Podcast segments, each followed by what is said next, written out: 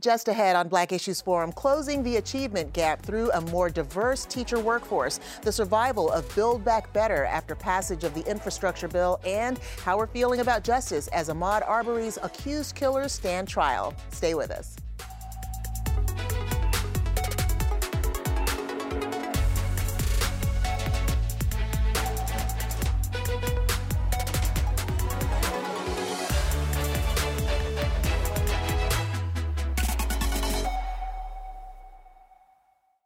Welcome to Black Issues Forum. I'm Deborah Holt Noel. While legislators and stakeholders go back and forth over what it would take funding wise to finally provide all North Carolina kids the sound basic education they deserve and help close the racial achievement gap, what consideration is being given to another factor that could impact performance and close the gap? That is a racially and culturally diverse teacher workforce. I'd like to welcome one of our state representatives for whom this is a subject of priority, Representative Zach Hawkins in District 31 in Durham. Representative Hawkins, thank you so much for being here on Black Issues Forum. Well, thank you for having me. And you're exactly right. This is a top priority for me. It's something um, that I've uh, made a claim to and it's something that I believe can transform the lives not only of the teaching force, but of the students. And I was one of those students who had uh, my first Black teacher in third grade, and it made all the difference in the world. And so I hope that we can provide that uh, for students across North Carolina. That's amazing. My third grade teacher made a huge difference in my in my career as well. Second grade, and I was very fortunate because I had a black first grade, second grade, and third grade teacher, and um, they, I looked at these teachers kind of like my own mother. And so I, I don't know what the yeah. impact of, of it was, but it surely helped to have that support. How much of a difference um, can seeing teachers actually uh, who mirror your own image make in that performance based on what you've been researching and, and talking about for so long? Sure, no, that, that's a great question. And so, what, what the science says, what the research says, is that uh, if the earlier that students have a teacher of color in the classroom, and the more that they have throughout their matriculation to K, through 12, it increases uh, their ability to graduate and their ability to go to college. And so this is this is just consistent. And so um, not only uh, do we see that students of color benefit, because of course, um, as you read in many many articles, you'll find that uh, even when um, you know students of color that are high academic, AIG, gifted and talented will come through, the less uh, they have of, of teachers of color, the less they are recognized for those types of achievements. The more teachers of color, the more students of color that are recognized for those. And of course, that does something for their academic boost, their confidence, and again, their ability to graduate and go to college. And so I was a uh, public school teacher and I could tell the difference when my students saw me come into that classroom and what it meant for them. And so, one of the things that we're really trying to do in the legislature through, uh, you may have heard through the DRIVE Task Force, which is a diversity sort of education uh, task force that the governor put together, it outlines um, and, and mirrors a lot of what is in Leandro about what so what we specifically need to do to make sure that we can increase the task force, we can increase the teaching profession. And so I really think it's important. I hope this is something that all North Carolinians can get behind because with the teacher shortage across the state of North Carolina, uh, this is one of the best places we can get a return on investment and to make sure that we have a diverse workforce um, that is talented and able to take all these big jobs that are coming into our state. Let's dig into that task force and some of the solutions a little bit. What specifically can be done policy wise, legislative wise, to increase the teacher workforce, the diversity among teachers there? Yeah, that's a good question. And so, uh, you know, some of it is is really clear, and it helps everyone. Is in North Carolina, we still have the most board certified teachers in the country. States from around the country come to us for ours. Of course, we need to make sure that we're giving more financial incentives um, and uh, more uh, financial support so that people can take that test and be more board certified. The more uh, diverse that uh, teaching sort of class is, the better it is for all of us. Second, make sure that we're uh, paying teachers above the national average. I would dare say in the top 10 of all states. That, of course, will make sure that we have uh, more teachers in general, but more teachers of color. I would say, thirdly, we have to invest in uh, grow, grow your own program. We have so many uh, TAs and veterans that uh, want to get into the teaching profession. We all know the TA that has been in the classroom for 10 years, that knows everyone in the community is invested. We need to make sure that for him or her, we're giving them a little bit of support so they can go get that other, that remaining uh, two years of their degree, and they can be a certified teacher in the classroom. Those are people that will stay, invest, and continue to support uh, our local communities. The other piece, of course, that I think is uh, is absolutely critical is making sure that we help with, um, and this is something that we're working, we worked on in the Drive Task Force, is that we look at the, the pipeline in general and help our local LEAs understand where to go get diverse talent. Um, we also have to make sure that we're uh, like we have done so far. I'm so excited that the Teaching Fellows Program, uh, something that we thought was going to have to be a policy decision, we filed bills around it, um, but the, the UNC system and the Teaching Fellows Commission added two HBCUs and one MSI to the Teaching Fellow list. That means that's an absolute golden opportunity to pour more resources into places where we know they're dedicated to educating um, students, but especially students of color. So those are just a few.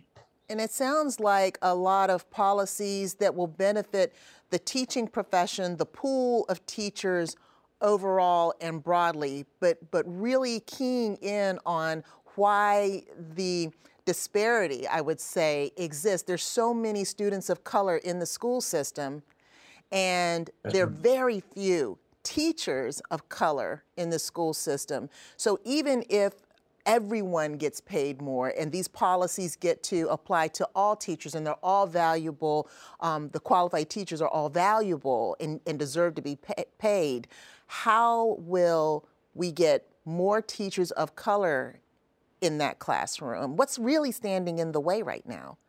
Yeah, well, I mean, it's it's a, and that's what we discovered on the Drive Task Force that it, it really is a, a large number of, of barriers that get into the way. All of which I think we can we can remove, um, but nothing nothing re, uh, replaces uh, the actual recruitment uh, and retention because for the teachers that we have, we have to do what we're supposed to to keep them. And so what we find is that sometimes uh, teachers of color have said, and we found out through the Drive Task Force, that they need mentorship. They need to understand what the pipeline is for them to move up. If they wanted to become, what's the process for them to become an AP? What's the process for them to become a principal? How can they take on a larger role? How can they become a better teacher? How can we make sure that those resources and training are available? Those are things that absolutely keep the ones that we have. Uh, to the earlier point that you made, uh, over 50%, well over 50% of the students in North Carolina classrooms are of color. Less, right about 20% of the teachers are of color. When I was at Southern High School in Durham, uh, in Durham County in general, about 70 to 80% of our students are of color. And it doesn't match up with the teachers of color. And so, what it really also boils down to is the ability to recruit. And that's why the NC Teaching Fellows um, piece was so incredibly important. Um, and again, going back to the fact that some some human resources uh, folks around the state and in LEAs are not clear about how to recruit diverse talent. Where do we get them from? How can we make sure that there's a direct line so they understand where to get that talent? And it does boil down uh, to, to pay um, because people uh, that go to school, especially for those who get a master's degree, they want to be rewarded for that. They want to. They've shown that they've invested um, time, energy, and their intellect into growing their craft. Right? They want to become a better teacher. They want to become a, a teacher that can excite uh, young minds uh, for the future. And we need to make sure that we're compensating them for that because the reward uh, is something that I think uh, will take us really, really far and of course, uh, again, I want to hone in on this is recruitment and retention of those teachers is something that is one of the biggest barriers that we found in the task force. With that recruitment and retention, I, I, I would imagine that's impacting what happens at the point of hire. Because um, say you have the qualified teachers coming in there, they're not are they getting hired? What's happening at that hiring point? is there any policy that can impact that? Sure. Well, that and that's going to have to come down to our local school boards, right? And that's where the LEAs, the local education uh, groups, sort of have to decide what their educational diversity goals are. Um, and, and of course, that starts with admitting that you don't have the type of teacher workforce that's reflective of the schools of the students that you teach. And so we are uh, we're consistently meeting. Uh, we did wrap up uh, at the end of December 2020 all of our recommendations, but we now have action plans and action uh, committees within the Drive Task Force to make sure that we're consistently working not only to uh, help move forward the policy, but seeing what we can do to connect as, as close to the ground as possible. Because a lot of it, uh, no pun intended, is about education. Um, and uh, and I think it really does boil down to one of the pieces that um, we did recommend, and we're hoping that we can get some traction on in the next few terms, is having a dashboard. Um, and that not only is a dashboard statewide that sort of tells us uh, where we are with the number of students of color we have versus the number of teachers of color that we have, but then breaking that down to the county level and the district level. So there, there can be no denying that we need to do improvements in certain areas. And in that way, the state, the State Board of Education, legislators can then step in even further once we have that data. Representative Hawkins, thank you so much for that conversation about teacher diversity. I want you to stick with us as we move on to our next topic. Thank you. President Joe Biden prepares for a nationwide victory lap to promote the passage of the $1.2 trillion roads, bridges, and broadband infrastructure plan. 13 Republicans who voted in favor of it were certainly needed in view of the fact that six Democrats voted against it. Joining the conversation, I want to welcome attorney Jessica Holmes and political analyst Steve Rao. Really appreciate, appreciate you two being with us. Jessica, for months now, it's been said that this bill had bipartisan favor and that the Democrats who threatened to vote down the bill held to their promise. Uh, was this a good decision for the reasons that they said? I'll first start by acknowledging that yes, indeed, this will be a victory lap for President Joe Biden. This he on this upcoming Monday, he will sign into law the largest federal investment in infrastructure in more than a decade um, in a bipartisan initiative. We're talking about good jobs. We're talking about improvements in our ports and our transportation and improvements in our supply chain. Yes, there were several individuals, several Democrats who voted against it. Um, what I would say to those individuals is that sometimes perfect can be the enemy of good. Um, in the end, um, this is a good deal, not just for progressives, not just for moderates, not just for re- Republicans, but this is a great deal for Americans. Um, we all know with the shift to virtual school and learning that, you know, we had kids, you know, pulling up at a McDonald's in order to learn. So this isn't just a win for the Joe Biden presidency. This is literally a win for everyone in the country. And while we didn't get everyone on the left and everyone on the right, everyone on the left and the right and in between will actually benefit from the passage of this law.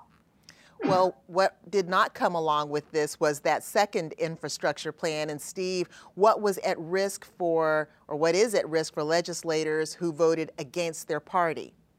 Well, you know, I think there's always a risk. I mean, I think with Republicans, let's start with the Republicans. You know, there's always, uh, you know, obviously threats of conservatives coming in from the right uh, to you know question in a primary for Republicans. So you know, I definitely think it'll be interesting to see moving forward if these Republicans are primaried for the 2022 elections.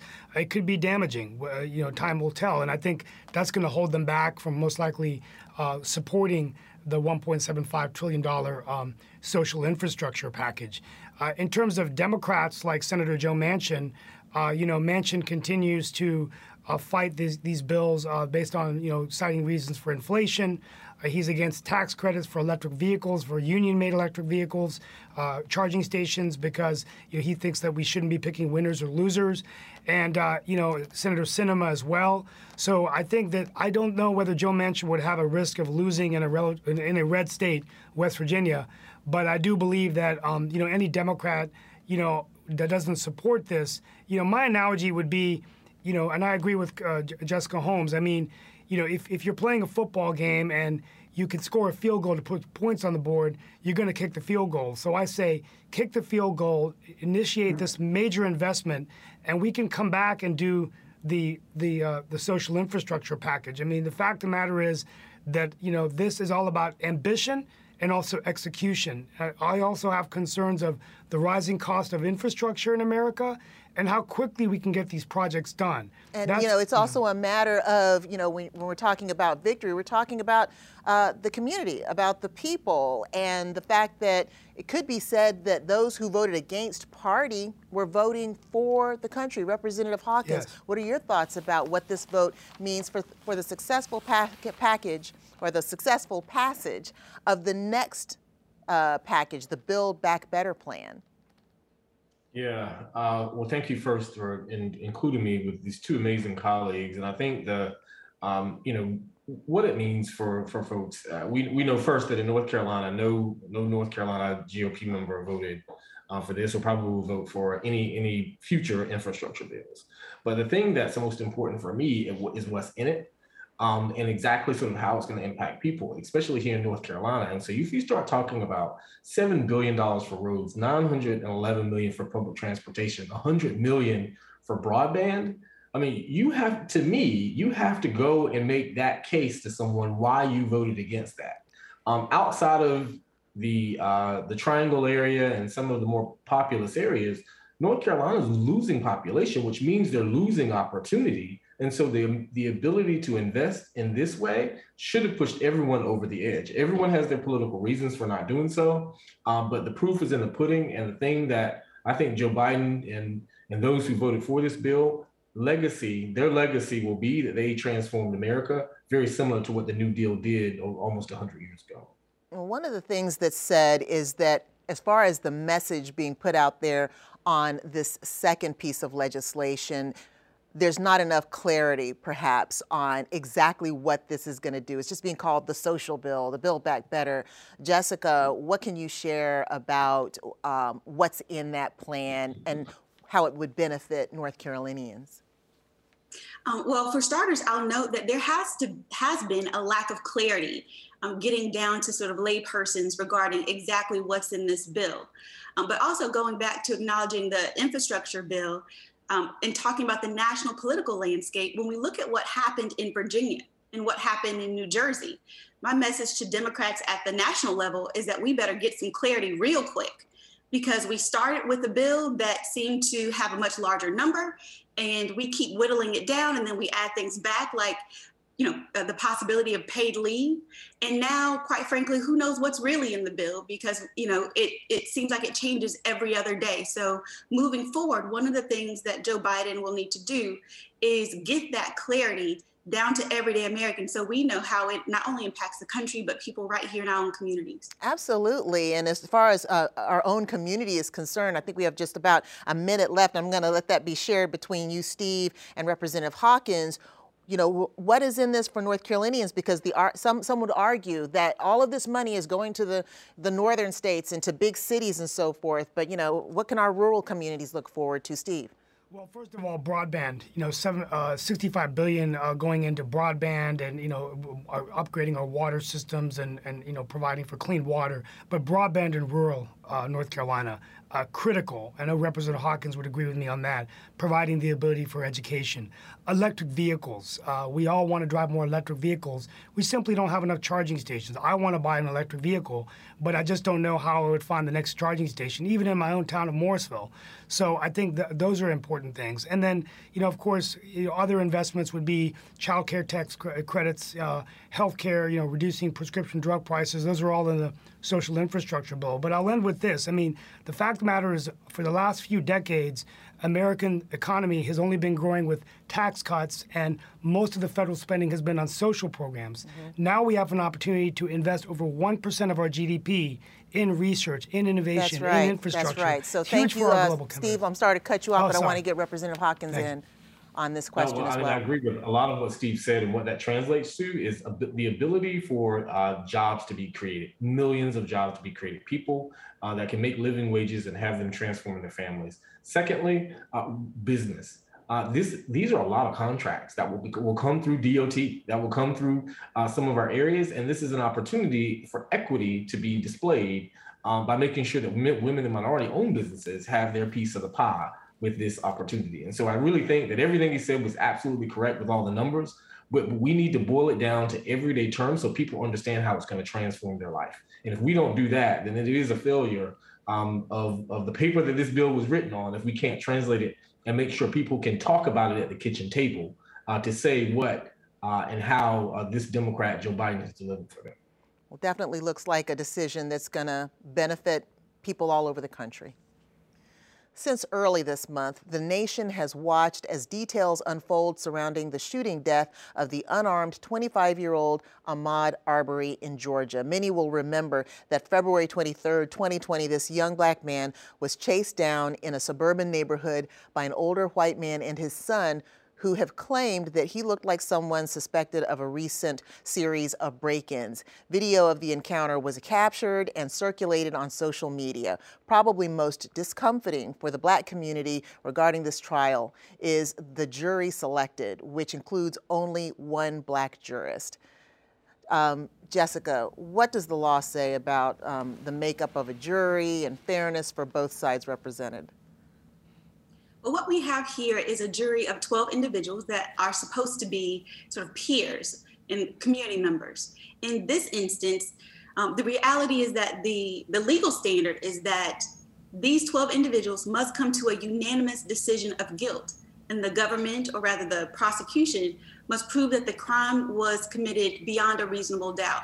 What I like in this situation too is when I when I watch the video footage of Mr. Arbery running away, these three individuals acting like a slave patrol, going after a runaway slave and expecting them to stop at his command. They literally hunted that man down like he was a runaway slave, or in today's terms, like he was a, a dog whose life didn't matter. And so, one of the concerns of many in this case is the fact that of a community, a county that's comprised of about 26% people of color, people who are African American. And of 12 jurors, there's only one person who is Black. Even the judge acknowledged that there appeared to be intentional discrimination on the side of the defense, quite frankly, to make sure there weren't many Black people on this jury. However, and that judge has no, that judge's um, assessment really has no impact. He has no influence or power to even change that. He just sort of made a recognition. I don't know how much difference that's going to make, but Steve, what are your takeaway? Unfortunately, the legal standard is that the judge, as long as there is a legitimate or justifiable reason these individual jurors were dismissed, then there's nothing the judge can do about it. Mm-hmm. Steve, what are your takeaways so far, and what do you think uh, the outcome will be in terms of how weighty it is? Uh, in reference, uh, or rather in comparison, say, to the Derek Chauvin trial? Well, I think this is a very important trial. I mean, let's go back to the, you know, the fact of the matter is a black man, Ahmaud Arbery, was jogging in his neighborhood and was shot because he was suspected, suspected, I repeat, suspected of burglary. And so, you know, first of all, I am concerned about only having one black juror. I think it does not represent uh, what a jury should make up in a community uh, that's you know predominantly white, but 26% black minorities in that in that town, in that region, and I think that you it, it does affect uh, the outcome. And I think that you know the other thing is I will say is systemic racial bias. So uh, there was testimony this week uh, that you know someone saw uh, Ahmaud Arbery in front of a home without a tool belt, and just a statement made. Well, you know, did that mean that he might have wanted to commit a crime? You see, that's racial bias, something we don't think about. You see someone black and you assume that there's going to be a crime. And then the third thing is, you know, I have concerns about, you know, when Reverend Sharpton or other black leaders want to come and support this family, uh, to say it, it, does come across rather insensitive to say, well, we don't want you doing that. And so uh, I do think that this verdict will be like a Derek Chauvin verdict. I think it's very important, and we need to make sure that uh, in, a, in, a, in, a, generation when we elected Barack Obama, uh, the first black president of the United States, uh, we're still having these incidents happen. And no black man or woman should ever be jogging a neighborhood and be afraid they're going to shot. Even if they're suspected, they should be brought in for questioning. I, you know, I anyway. can't imagine uh, yeah. running or jogging and right. then encountering a truck following me and then being blocked in. Shouldn't happen in America or anywhere. Representative Hawkins, uh, what question or issue do you think is at the yeah, center well, I'm, of this particular? I'm a runner. Yeah, I'm a runner, and so um, uh, you know, and so is so is Steve, and so are lots of folks that I know that look like me. And so it did send shockwaves because there was no doubt that at any given point that that could have been uh, me or someone uh, who looked like me. And so that's that's frightening. Um, and the thing that I want to go back to is just like many people do, is you're walking through a neighborhood or somewhere that you're unfamiliar with, you want to say, take in the new scenery. He was looking at an unfinished home. How many people do just that to see, oh, well, what's going on with this house? How does it, how is it made? Oh, maybe I can get some ideas. Something that every American admitted to when they found out what was going on. And then, as Steve and Jessica said, uh, because of the color of his skin, uh, he was he was hunted down. And so, uh, in in places like North Carolina, um, you know what it basically says is that if you have a you you know use self defense, if you are like you know defending your home, defending your family in your vehicle, something that you own, none of which they were. They were on a public street um, and expected, as Jessica said, him to stop at their command and to think that they were going to use vigilante justice uh, to make this happen.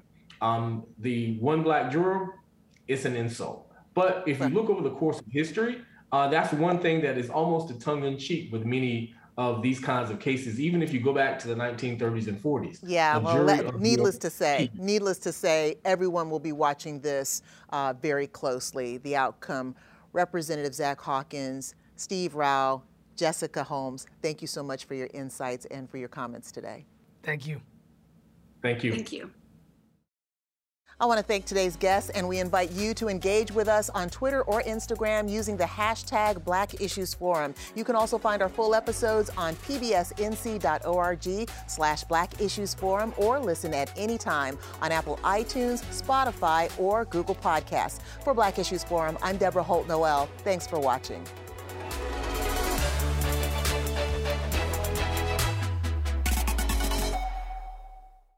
Quality public television is made possible through the financial contributions of viewers like you, who invite you to join them in supporting PBS NC.